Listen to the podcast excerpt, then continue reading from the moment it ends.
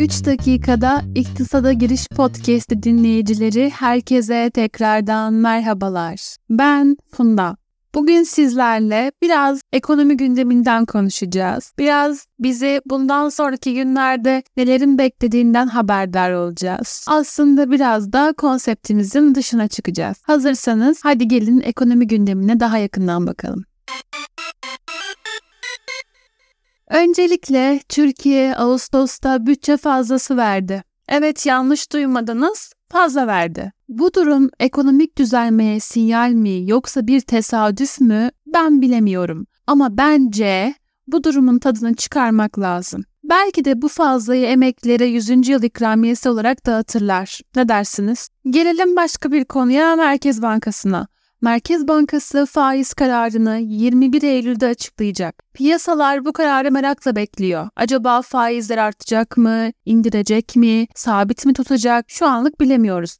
Bu sorunun cevabını yarın öğrenmiş olacağız. Ama benim tahminimi soracak olursanız faizlerin artacağı yönünde. Çünkü enflasyon beklentileri de yükseldi. Enflasyon canavarıyla mücadele etmenin yolu faizleri yükseltmekten geçiyor değil mi? Yoksa siz de mi faiz düşmanısınız? Bir başka haberimiz ise TOKİ'den geldi. TOKİ borcunu peşin ödeyene %25 indirim yapacak. Bu da güzel bir fırsat aslında. Hem borcunuzdan kurtulacaksınız hem de indirimden yararlanmış olacaksınız. Ama tabii bunun için peşin paranızın olması lazım. Yoksa kredi çekip TOKİ'ye peşin ödeme yapmak mantıklı mı? Bence değil. Ama tabii alacak olan sizlersiniz, sizler bilirsiniz. Evet biraz da paramızın durumuna bakalım. Kripto paraya bakalım mesela. Bitcoin son günlerde yükselişe geçti. 26 bin TL'ye kadar ulaştı. Bu da kripto para yatırımcılarını sevindirdi.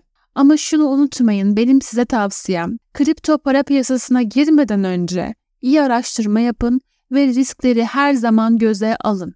Çünkü bu piyasa çok dalgalı ve tahmin edilmesi çok güç bir piyasa bir anda zengin olabileceğiniz gibi bir anda da batan geminin malları olmaktan kendinizi alıkoyamazsınız. Türkiye ekonomisi son zamanlarda pek iyi gitmiyor. Enflasyon, döviz kuru, cari açık derken cebimizdeki parayla ne alabileceğimizi şaşırdık.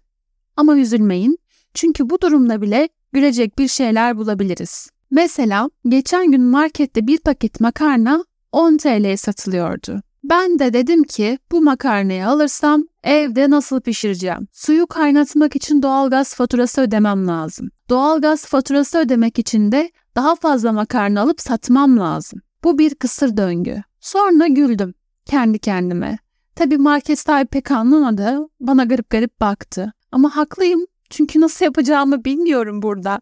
Benim gibi olan milyonlarca insan, milyonlarca emekli ve öğrenci var. Neyse bu konuları daha sonra konuşmaya devam edeceğiz. Biraz da dünya ekonomisine bakalım istiyorum ben.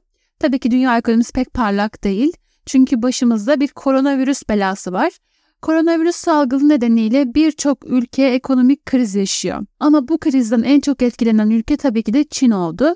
Çünkü Çin dünyanın fabrikası olarak bilinen bir yer. Hepimizin bildiği gibi. Her türlü malı üretiyorlar ve ihraç ediyorlar. Ama salgın yüzünden fabrikalar durdu. İhracat azaldı. Gelirleri düştü. Bunu fark eden Çinliler ne yaptılar? Hemen bir çözüm buldular. Peki ne yaptılar biliyor musunuz? Evet doğru tahmin ettiniz. Yeni bir virüs ürettiler. Bu virüs koronavirüsten daha tehlikeli ve bulaşıcı. Amaçları ise diğer ülkeleri daha çok zor duruma sokup kendilerine pazar yeri yaratmak. Bu çok akıllıca bir hamle. Ama ben size tavsiyede bulunayım. Eğer Çin'den bir paket gelirse sakın açmayın. İçinde ne olduğunu bilemezsiniz. Dikkat edelim koronavirüs çıkmasın diyor. Evet bugünlük benden bu kadar sevgili dinleyiciler. Umarım sizlere hem bilgilendirici hem biraz da hayattan soyutlanmanızı sağlayan eğlenceli bir haber sunumu yapmışımdır. Bir sonraki yayınımda görüşmek üzere. Beni dinlemeye ve takip etmeye devam ederseniz bundan sonraki her ekonomi haberinden ilk sizin haberiniz olur. Tekrar görüşmek üzere. Kendinize çok iyi bakın ve hoşçakalın.